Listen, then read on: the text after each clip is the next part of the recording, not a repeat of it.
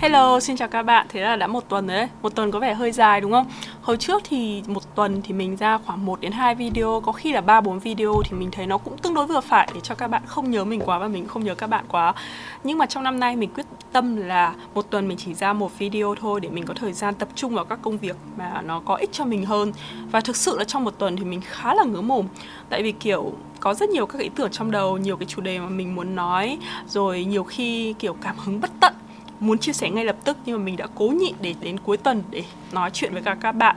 Nhưng mà khi mà đến cuối tuần, lúc mà ngồi trước camera ở đây thì đôi khi là cái tụt, cái cảm hứng nó bị tụt mất, hoặc là biến mất tiêu, hoặc là đôi khi mình quên xứ mất cái chủ đề mình định nói là gì, hoặc là có chuyện gì đó xảy ra trong ngày, uh, xem nhiều cái gì đó, thế là làm cho mình nghĩ ngay đến một cái chủ đề khác. Ví dụ như là trong tối hôm nay thì trong đầu mình hiện tại chỉ xoay quanh duy nhất cái vấn đề liên quan đến quốc tịch và công dân toàn cầu thôi. Tại vì trong ngày mình xem rất là nhiều video liên quan đến cái chủ đề này. Chuyện bắt đầu từ một cái video sáng nay mình xem của Hannah Alexis, mà bạn ấy chia sẻ về việc là bạn ấy apply thẻ xanh ở Canada và và được uh, thư mời apply. Sau đấy thì chắc là tại vì mình xem cái video đó nên có rất nhiều các cái video mà YouTube nó suggest mình về cái chủ đề thẻ xanh, quốc tịch này nọ này kia.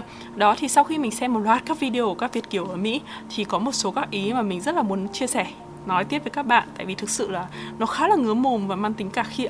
Trong video này thì mình không có ý định là cà khịa bất kỳ một cái cá nhân nào, mà chỉ đơn giản là một nhóm người hay là một số người có những cái suy nghĩ giống nhau.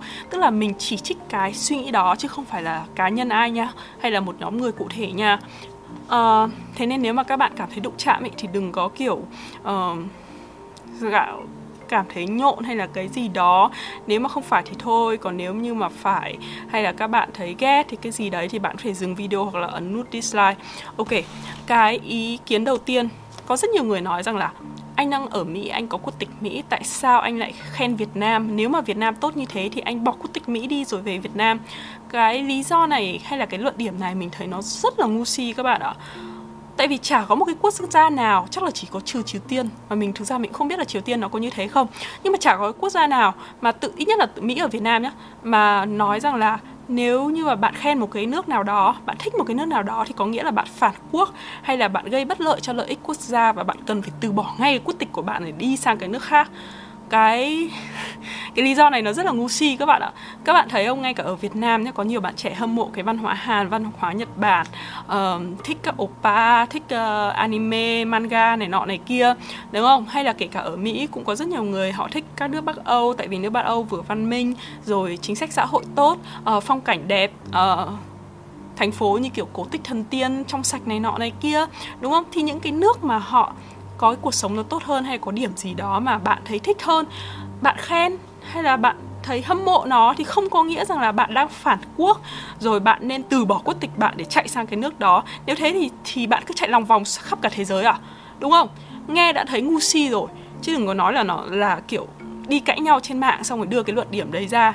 Rồi cái luận điểm thứ hai là nếu bạn đang ở Việt Nam, Việt Nam tốt như thế, tại sao bạn còn cố xin thẻ xanh hay là quốc tịch ở nước khác? Mình thấy cái cái luận điểm này chỉ dành cho những cái người mà kiểu uh, không có khả năng hay là không có nhu cầu để tiếp thu các cái nền văn hóa khác hay là tiếp nhận các cái tri thức của nhân loại. Tại vì bây giờ thế giới nó mở rồi các bạn ạ. Cái quốc tịch bản chất nó chỉ giống như kiểu cái membership thôi. Membership giống như kiểu bạn có membership của chỗ này chỗ kia, của Sam Club, của Costco, của Amazon. Càng nhiều membership thì bạn còn càng có nhiều lợi ích, và tất nhiên là bạn phải trả một cái khoản tiền cho cái membership. Thì tương tự, nếu bạn muốn có nhiều quốc tịch thì bạn cần phải trả một cái khoảng thời gian, một khoản tiền, tức là đại loại là bạn cần phải đầu tư vào cái việc đấy.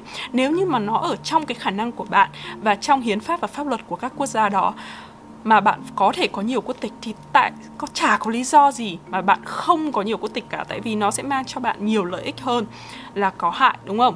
Chả có hại gì cả, chỉ đơn giản là với từng mục đích của bạn, đối với mỗi mục đích và địa điểm thời gian khác nhau thì bạn sử dụng các cái quốc tịch khác nhau để đạt được cái mục đích đó. Nó chỉ mang cho bạn cái lợi ích thôi. Ví dụ như là passport Mỹ thì mọi người đều biết là nó là một passport khá là hùng mạnh. Lấy, nếu như bạn đi đến các cái quốc gia thì gần như bạn sẽ không cần xin visa. Ờ, như vậy thì sẽ tốn được rất là tiết kiệm được rất là nhiều tiền của và thời gian, đúng không? Nhưng mà nó sẽ khó khăn nếu như mà bạn ở Việt Nam, rồi nếu nó sẽ không cho bạn ở liên tục ba tháng, cứ qua ba tháng thì bạn lại phải ra nước khác nước khác để có thể gia hạn visa, hoặc là nếu như bạn muốn mở business hay là uh, sở hữu bất động sản này nọ này kia thì nó cũng không cho phép bạn làm như vậy. Nên bạn sẽ lại cần passport Việt Nam để có thể làm được các việc đó dễ dàng hơn. Tức là với mỗi một quốc gia, với mỗi một cái passport thì nó sẽ có những cái ưu nhược điểm, có những cái mục đích khác nhau. Nên nếu như bạn càng làm nhiều việc, bạn có càng kiểu một cái người mà rất là năng động, có nhiều hoạt động, uh, thích uh, khám phá này nọ này kia, thì có càng nhiều quốc tịch thì càng lợi hơn, đúng chứ? Đâu có hại gì, đúng không? Tất nhiên là nếu khi mà tại một cái thời điểm mà có một quốc gia họ chỉ cho phép bạn được một quốc tịch thôi, thì lúc đấy bạn phải lựa chọn là chọn quốc tịch này và bỏ quốc tịch kia. Còn nếu như mà quốc gia đấy nó ok với việc bạn có nhiều quốc tịch thì có lý do gì mà bạn không nên có nhiều quốc tịch đâu. Trừ khi là bạn phải đánh đổi cả cuộc đời bạn, ví dụ như là lấy một người mà bạn không muốn hay là hy sinh toàn bộ gia tài của bạn để có một cái, cái quốc tịch khác thì có lẽ là nó không đáng. Nhưng mà một lần nữa đó là sự lựa chọn của mỗi người với từng mục đích một, nên cái việc mà họ có nhiều quốc tịch nó chỉ có lợi thôi. Còn ai mà không muốn có nhiều quốc tịch tức là họ chả có nhu cầu, tức là họ không cần phải khám phá thế giới làm cái gì cả. Và bây giờ các bạn trẻ rất là năng động, các bạn trẻ rất là giỏi giang, nên một cái quốc gia nó không có đủ đáp ứng cho các bạn được thì cái chuyện mà các bạn mong muốn để có thể uh, chu du khắp nơi rồi uh, tiếp thu các văn hóa của nhân loại, đấy là chuyện bình thường, đúng không? Còn cái ý thứ ba, một cái ý mà bản thân mình cũng đã từng mắc, đó là nếu như mà cái cột điện nó biết đi thì nó cũng chạy sang Mỹ. Cái đấy nó hơi thần tượng hóa Mỹ quá. Nhưng mà nói thật với các bạn là cách đây tám năm khi mà mình bắt đầu đi du học ý, thì khi mà mình bước ra sân bay, lúc đấy mình cũng nghĩ luôn trong đầu là mình sẽ không bao giờ quay trở lại. Tức là hồi đấy mình có suy nghĩ rất là tiêu cực về Việt Nam, mà thực ra tại cái thời điểm đấy đó chính là cái thời điểm mà kinh tế nó bị đi xuống. Lúc đấy là khủng hoảng kinh tế năm hai không một hai. Ờ, khi mà mình đi du học như thế thì có những ba lý do mà làm cho mình có suy nghĩ đấy trong đầu. Thứ nhất là mình cực kỳ cảm thấy ức chế bởi xã hội Việt Nam có quá nhiều định kiến và đè nặng nhò giáo. Ờ, kiểu như là phụ nữ thì phải thế này thế nọ thế kia, rồi nếu như bạn khác người thì bạn sẽ bị cả thế giới ném đá. Ờ, kiểu nói chung là nó quá là có nhiều cái cái suy nghĩ nó khác với cả mình, nên mình luôn cảm thấy ức chế. Rồi mình là con người rất là ngay thẳng, mình bạ gì nói đấy, nên mình không thể nào sống khéo léo được, nên mình cảm giác cực kỳ là khó sống với cả cái xã hội Việt Nam về con người ấy, chứ chả phải là bộ máy nhà nước chính trị xã hội cái khỉ gì đâu, mà chỉ đơn giản là, là con người nó quá nhiều định kiến thế thôi. Cái thứ hai là tại vì mình nói là gia đình đấy, thì bố mẹ mình mất sớm như thế nên ở nhà mình thấy khá là buồn, tức là cảm giác kiểu gia đình nó thiếu thốn này nọ này kia. Mà lúc đấy thì có thể là anh chị mình nó cũng cũng quá bận rộn với cả công việc, gia đình rồi con cái này kia, thế nên cái sự liên kết với cả gia đình nó rất là lỏng lẻo, nên mình cảm giác cô đơn.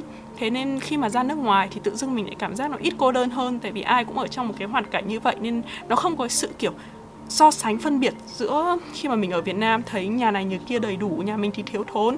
Đấy, rồi lý do thứ ba là lúc đấy thì mình do kinh tế nó đang đi xuống mà mà nhà mình cũng không có con ông cháu con ông cháu cha hay là giúp đỡ gì cả, nên mình có cảm giác như là nếu như mà mình ở Việt Nam hay tiếp tục phát triển sự nghiệp ấy, thì mình không thể nào lo được cho cuộc sống của mình. Bố mẹ mình mất, mình cũng không có tài sản thừa kế, tại bố mẹ mình cũng khá là nghèo thế kia, thế nên mình cảm giác là kiểu hopeless ấy, mình không biết làm gì để có thể sinh sống được. Lương kiến trúc sư ra trường có vài ba triệu như thế làm sao mà sống nổi, nhà cửa thì không có, kiểu như vậy. Nên lúc đấy mình chỉ nghĩ là mình sẽ đi bất kỳ một cái nước nào chứ không phải ở Việt Nam. Nhưng mà gần đây khi mình quay trở lại, đặc biệt là cái chuyến về Việt Nam vừa rồi, thì mình đã thay đổi hoàn toàn cái suy nghĩ. Thậm chí có những cái thời điểm ấy mà mình có cảm giác là tại sao mình không về Việt Nam, về Việt Nam có sung sướng hơn rất là nhiều. Ờ, ở Mỹ thì một là buồn, ờ, con mình ở Việt Nam có rất là nhiều người quan tâm, chăm sóc, có nhiều cái dịch vụ nó rẻ hơn rất là nhiều, tức là con mình có thể sống sung sướng hơn ở Việt Nam. Còn nếu mà ở đây thì, đôi, thì đúng là nó cũng hơi thiệt thòi một chút. Rồi mình sẽ kiếm được rất là nhiều tiền, thực tế là mình có thể kiếm được cực kỳ nhiều tiền nếu như bây giờ mình về Việt Nam, nhiều hơn rất nhiều khi mà mình ở Mỹ. Rồi sự nghiệp của mình có khi sẽ phát triển hơn rất là nhiều, nếu mà mình về Việt Nam có khi mình có thể lên được chức giám đốc, quản lý các thứ. Còn ở đây nói thật là do tại vì mọi người đây rất là giỏi, mình đang làm một công ty khá là lớn, ờ, thế nên để lên được các, các cái chức cao ấy, nó rất rất là khó. Dân trí nó cao hơn thì cái sự cạnh tranh nó tất nhiên là nó sẽ phải cao hơn rồi, nên để bảo là để kiếm được nhiều tiền ở Mỹ nó khó rất là nhị, khó hơn rất là là nhiều. Mà đặc biệt là bây giờ để có thẻ xanh thì mình cũng chỉ được làm ở công ty, không được làm ở các cái công việc làm thêm khác, nên nó rất là hạn chế về mặt là kiếm thêm tiền và kinh tế này kia. Đó, rồi cái thứ hai là về uh, xã hội các thứ thì bây giờ dân trí họ đã phát triển hơn rất là nhiều. Tức là người Việt Nam thực sự là đã thay đổi, tư duy được cũng đã thoáng hơn, không còn nhiều định kiến như trước. Ngay kể ngay kể ở các cái vùng nông thôn hay là ở miền núi các thứ, bây giờ họ cũng có internet, họ học rất là nhanh rồi, uh, tức là tiếp thu cái tri thức của nhân loại, nên cái suy nghĩ của họ cũng thay đổi rất là nhiều. Nên về Việt Nam mình nói đấy, con người cảm giác là lịch sự, văn minh hơn rồi, uh, tử tế hơn.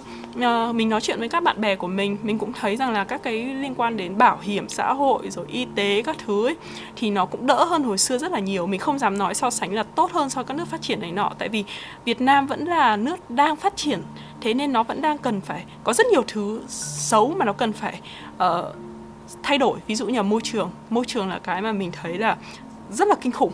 Thì cái đấy đấy là cái lý do lớn nhất mà mình rất là ngại về Việt Nam. Còn cái còn kể cả về gia đình, đúng là kiểu phúc đức tại mẫu, hồi xưa bố mẹ mình đối xử rất là tốt với chị dâu, thế nên gia đình chồng mình cũng rất đối xử rất là tốt với mình. Đợt mình về ở ở Việt Nam, mặc dù là không có chồng mình ở đấy, uh, mình ở với cả gia đình chồng, nhưng mà cũng rất là thoải mái, bố mẹ chồng đối xử mình rất là tốt và làm cho mình có cảm giác giống như gia đình. Thế nên nếu mà nói là có lý do gì mình không về Việt Nam, chắc là chỉ có hai cái, một là môi trường và cái thứ hai là mình đã kiểu đang trên đà phát triển sự nghiệp mình ở đây rồi. Mình sợ là mình về Việt Nam ấy thì mình sẽ không quen và có thể là nó sẽ không tốt như là mình tưởng tượng. Và cái thứ và một phần nữa là mình nghĩ là ở Việt Nam mình sẽ không có nhiều cơ hội để tiếp tục học như ở đây, tại vì ở đây thì về cái mặt giáo dục rồi uh, gọi là chuyên sâu trong chuyên ngành ấy thì đúng là nó vẫn có nhiều cái cơ hội để có thể phát triển hơn, nói về mặt knowledge ấy, gọi là tri thức chứ không phải là kiểu kiếm tiền.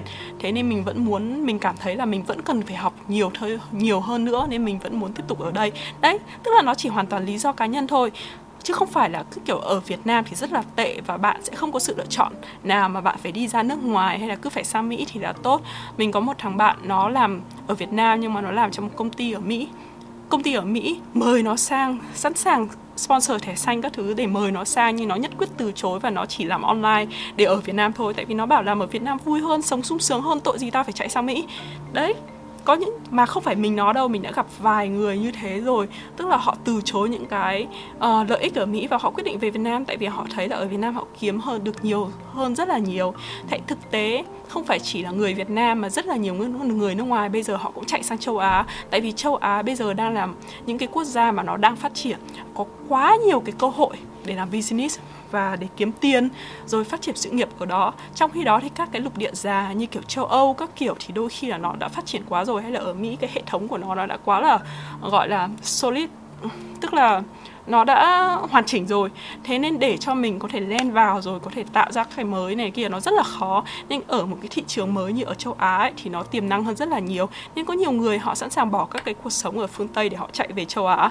Nên đừng có nói là kiểu nếu cột điện biết đi thì nó cũng chạy sang Mỹ. Đấy là cái tư tưởng nó cũng xa rồi, mình có phải thừa nhận như thế. Nên bây giờ cái xu hướng đó là công dân toàn cầu. Và thế nào là công dân toàn cầu? Công dân toàn cầu tức là um, đầu tiên theo mình định nghĩa một cách đơn giản thôi, có nhiều định nghĩa mình cũng chả thèm xem xem là công dân toàn cầu mọi người định nghĩa là gì đâu, nhưng mà mình định nghĩa đơn giản, công dân toàn cầu tức là bạn có khả năng có thể sống ở bất kỳ nơi nào bạn muốn, và hai là đi bất kỳ nơi đâu bạn muốn. Sống ở bất kỳ nơi nào có nghĩa là gì? Tức là khả năng định cư. Định cư ở đây không nói chuyện hôn nhân nhá, tại vì cái hôn nhân đấy nó là cái việc mà là nó là duyên số rồi. Còn những ai mà kiểu hôn nhân theo kiểu hôn nhân để định cư thì mình không nói đến làm gì, mình chỉ nói đến cái cách mà chân chính thôi. Thì ở đâu mà bạn muốn, tức là nếu bây giờ bạn muốn đi định cư ở đâu bạn cũng đi định cư được, kể cả sang Mỹ. Bạn có thể định cư theo việc đi học, đi làm, đầu tư.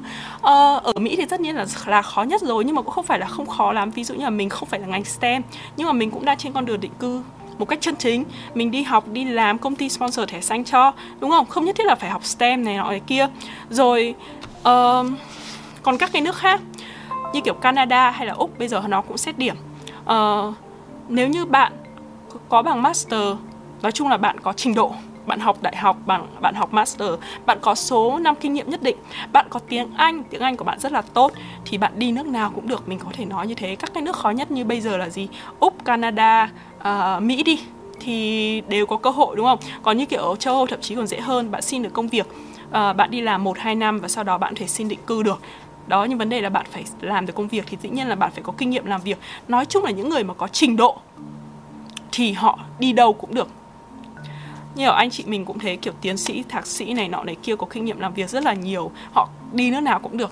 Nhưng mà họ vẫn thích ở Việt Nam, tại vì ở Việt Nam vui hơn, bạn bè, cái thứ gia đình, đồng nghiệp này thì họ, cuộc sống đang rất là ổn, chả việc gì họ phải đi các nước khác cả. Thì như kiểu bây giờ cũng thế, nếu như mà Mỹ từ chối thẻ xanh của mình, mình tự tin mình có thể nói là mình đi nước nào cũng được. Điểm của mình, nếu mà mình bây giờ mình apply với profile mình, mình apply sang Úc, Can, ở châu Âu, nước nào cũng ok hết. Có thể là có những cái nước mà nó sẽ khó khăn hơn, theo kiểu là không thể apply thẳng trực tiếp với cả hệ thống uh, kiểu giống như kiểu uh, express tính điểm như kiểu Úc hay Can, mà có thể phải trông, thông qua một cái trung gian, ví dụ là phải đi học thêm một cái bằng này, xong để xin việc các thứ này thế kia. Nhưng mình vẫn hoàn toàn có thể làm được cái việc đấy, không khó khăn.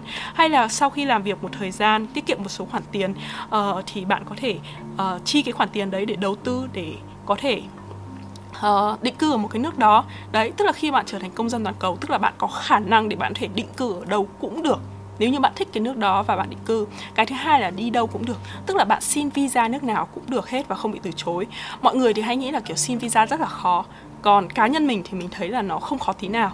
Và bản thân những người mình quen biết hay là những người trong gia đình mình thì chưa có ai bị từ chối visa cả. Những người mình quen biết, ý mình nói là những người mà kiểu trong cái network của mình ấy, những người kiểu thân thiết, bạn bè, những người có cùng trình độ như mình, thì mình chưa thấy ai mà bị từ chối visa hết ở bất kỳ cái nước nào, kể cả Mỹ. uhm, Chỉ đơn giản thôi, nếu bạn đi xin visa du lịch, uh, mục đích của bạn rõ ràng, chứng minh tài chính tốt, uh, bạn đã có tiếng Anh tốt, tức là cái bạn không có giấu giếm gì cả. Đôi khi thì tất nhiên nó cũng có một số các may rủi, nhưng mà không hiểu sao mình chưa giờ gặp trường hợp may rủi nào cả, kể cả những người mà mình quen chứ không phải chỉ riêng mình. Mình cũng xin nhiều visa ở châu Âu, ở Nhật Bản, ở Trung Quốc, ở Mỹ, thì cũng chả ở đâu nó từ chối mình, và bạn bè mình nó cũng thế. Còn nếu chẳng như kể, kể cả xin visa du học, lúc mà mình xin visa du học sang Mỹ là lúc đấy mình đang ở Ý, tức là mình không phải quay về Việt Nam, mình xin từ nước thứ ba, cũng chả ai hỏi han cái gì cả, vì đơn giản là mình sang bằng học bổng. Học bổng thì nó có gì để hỏi đâu, uhm, đúng không? Trường nó trả tiền cho mình hết rồi, thì mình cũng chả cần chứng minh tài chính. Lúc đấy mình chỉ chứng minh có hai nghìn để đủ để mua vé máy bay chạy sang Mỹ, thế thôi. Chứ mình cũng, mà nó cũng chả hỏi chứng minh tài chính của mình luôn, tại vì nó hỏi là ai trả tiền, mình bảo trường trả tiền, thế là xong. À, sao lại mày lại muốn đi học nữa? Tại vì tao thấy à, tao thích cái ngành này hơn, tao muốn phát triển cái ngành này hơn, và ở đây thì tao không thấy có cơ hội việc làm, nên tao muốn chạy chạy sang Mỹ để học hỏi thêm, để sau đó thì phát triển sự nghiệp tốt hơn. Mình cũng chả cần chả cần phải nói là tao nhất định sẽ quay trở về sau khi tao ấy tốt nghiệp, chỉ đơn giản là tao thấy học ở đây không đủ, chưa đủ để tao có thể kiếm được công việc tốt này nọ này kia, nên tao chạy ra nước khác. Đó, rồi nếu như chẳng hạn bạn phỏng vấn visa du học mà bạn tiếng Anh dốt, tiếng Anh bạn dốt, bạn nói còn không được thì làm sao bạn học được. Cái thứ hai, tiền bạn không có, tiếng Anh đã dốt rồi, chứng tỏ bạn cũng chả xin được học bổng. Không xin được học bổng mà bạn còn không có tiền đi học, thế thì sang đấy bạn làm gì? Không đi làm chui thì là gì? Hay là bạn xin học ở một cái nơi mà ok, tiếng Anh vừa dốt, uh, không có học bổng, mà bạn lại chui đi một cái chỗ mà toàn người Việt, thì nó quá nó có quá thừa cái lý do để có thể nói rằng là bạn sẽ sang đó và sau đó bạn trốn ở nhà người quen và bạn đi làm chui, bạn ở lại. Còn nếu như kiểu mình ấy, mình đến một cái thành phố mà chả có một cái nhà hàng Việt nào hay là tiệm nail nào ấy, thì mình có sang đấy mình cũng trốn ở đâu, mình cũng làm sao mà tìm được việc, kiểu thế, đúng không? Thế nên nó cũng sẽ không lo lắng gì cả. Đó, thế nên với một cái công dân toàn cầu, mình nghĩ là các bạn chỉ cần đảm bảo rằng là bạn nhập cư, bạn thích ở đâu thì ở, đều có cơ hội để cho bạn có thể nhập cư khi bạn muốn. Và cái thứ hai là bạn tự tin, hay là bạn có đủ cái năng lực để có thể chứng minh, để xin được bất kỳ visa khi mà bạn đi đâu cũng được. Thì như vậy tức là bạn là công dân toàn cầu. Lý do đơn giản thế thôi. Công dân toàn cầu là gì? Là anh đi đâu, anh ở đâu cũng được hết. Đó, bây giờ thế giới nó mở rồi các bạn ạ. Cái việc mà bạn có vài quốc tịch hay không, nó chỉ có lợi hay lợi thôi. Và với những cái bạn trẻ, kênh của mình chỉ dành cho những cái bạn mà cầu tiến thôi nhá, thì bạn hãy cố gắng để trở thành một công dân toàn cầu, giỏi giang, giỏi tiếng Anh, giỏi chuyên môn, để khi mà sau này bạn có những sự lựa chọn theo sở thích của bạn, cái việc mà bạn sinh sống ở đâu nó không làm thay đổi con người bạn là ai. Nhiều người đi ra ngoài du học rồi bắt đầu ngồi suy nghĩ là cái gì? Bản ngã à? Hay là cái identity của bạn là ở đâu? Mình thấy nó rất là buồn cười. Bạn có ở một đất nước nào đó vài năm đi chăng nữa thì không có nghĩa là bạn sẽ thành, như kiểu bạn ở Mỹ không nghĩa là bạn sẽ thành người Mỹ, hay là bạn ở Úc thì bạn sẽ thành người Úc, không phải như thế. Con người bạn là ai ấy, nó hình thành rất là lâu. Và kể cả bạn có cư xử giống như người Mỹ thì chăng nữa, nhưng bạn là người Việt Nam thì bạn vẫn là người Việt Nam. Còn cái quốc tịch của bạn thì nó chỉ giống như là cái membership thôi, là bạn được lợi ích này, bạn có trách nhiệm này, bạn phải làm việc này, bạn phải làm việc kia, nhưng nó không quyết định bạn là ai cả. Cái việc bạn là ai cả nó đã... bạn luôn là thế, dù bạn là có quốc tịch nào đi chăng nữa. Nên đừng có nói rằng là tôi có quốc tịch này, tôi có quốc tịch cái kia thì tôi là người này, tôi là người nọ, rồi tôi sẽ phản bội lại đất nước của tôi, tôi sẽ uh, gây hại cho đất nước của tôi, này nọ này kia, không có chuyện đấy. Nên nếu như bạn có cảm giác là bạn muốn có quốc tịch khác, hay là bạn muốn phát triển sự nghiệp, bạn muốn đi chỗ này chỗ kia, thì các bạn cứ tự tin mà làm, không cần phải lo rằng là người này người kia phán xét bạn, rồi hay là um, bạn sẽ phải cảm thấy chơi vơi vì bạn không biết là bạn thuộc về nơi nào. Bạn không cần phải như thế, bạn vẫn là bạn thôi, dù có bạn có mang quốc tịch nào đi chăng nữa. Vậy nha. Ờ, thực sự là hôm nay hơi bị mệt và cái chủ đề này nó hơi kiểu, nó hơi cà khịa một tí. Nhắc lại là mình không có ý định cà khịa ai hết nhá. Đó, thế nên bye bye các bạn và hẹn gặp lại các bạn lần sau.